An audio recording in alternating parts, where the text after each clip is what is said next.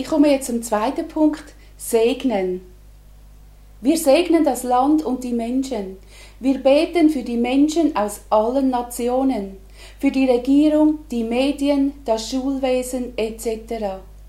Segnet, weil ihr dazu berufen worden seid, dass ihr Segen erbt. 1. Petrus 3, Vers 9. Du Bitte, Gebet, Fürbitte und Danksagung für alle Menschen, für die Könige und für alle Obrigkeit, damit wir ein ruhiges, stilles Leben führen können. 1. Timotheus 2, Vers 1. Warum segnet mir? In dieser Welt, in unserem Land, wird so viel geflucht, es wird so viel Schlechtes ausgesprochen. Es so viel ist im Raum, auch im geistlichen Raum, wo nicht gut ist, Negatives. Der Mensch schaut auf Schlechte. Und wir kehren das um und wir sagen, wir haben durch den Lobpreis Festungen abgerissen. Wir haben gesagt, Ketten sind gesprengt, Türen sind aufgegangen durch unsere Anbetung. Und jetzt sprechen wir aus den Segen. Wir tun das ganze Land füllen mit guten Wort, mit liebenden Wort, mit kraftvollen Wort. Und das kannst du machen, so wie es dir am Herz ist. Als allererstes ist es wichtig, dass du die Liebe von Gott fürs Land, für den Berg, für das ganze Gebiet empfängst. Dass du nicht aufs Schlechte schaust, sondern dass du es anschaust, wie es Gott sieht. Und er sagt, ich liebe das Land. Und ich werde euch da auch einen Vers vorlesen. Im Hesekiel 33, Vers 11 steht, ich habe keinen Gefallen am Tod des Gottlosen, sondern dass er umkehre von seinem Wege und lebe.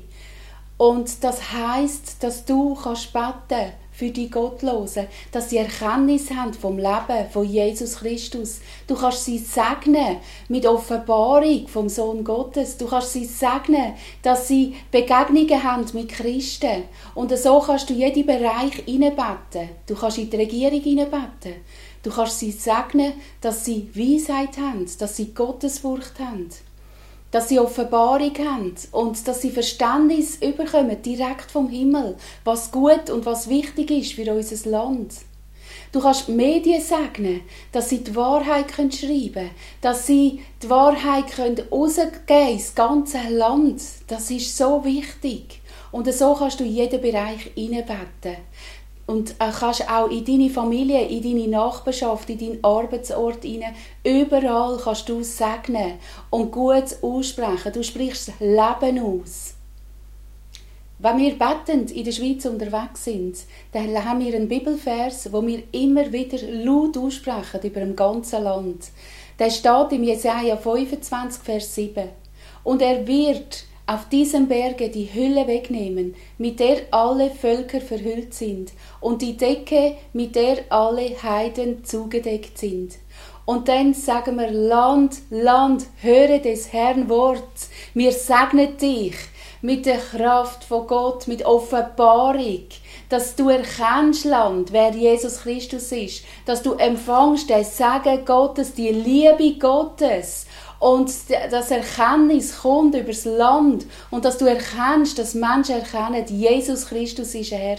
Und das machen wir immer wieder. Wir sprechen das Wort Gottes aus. Welches Wort Gottes hast du für deinen Berg? Sprich es aus, segnend.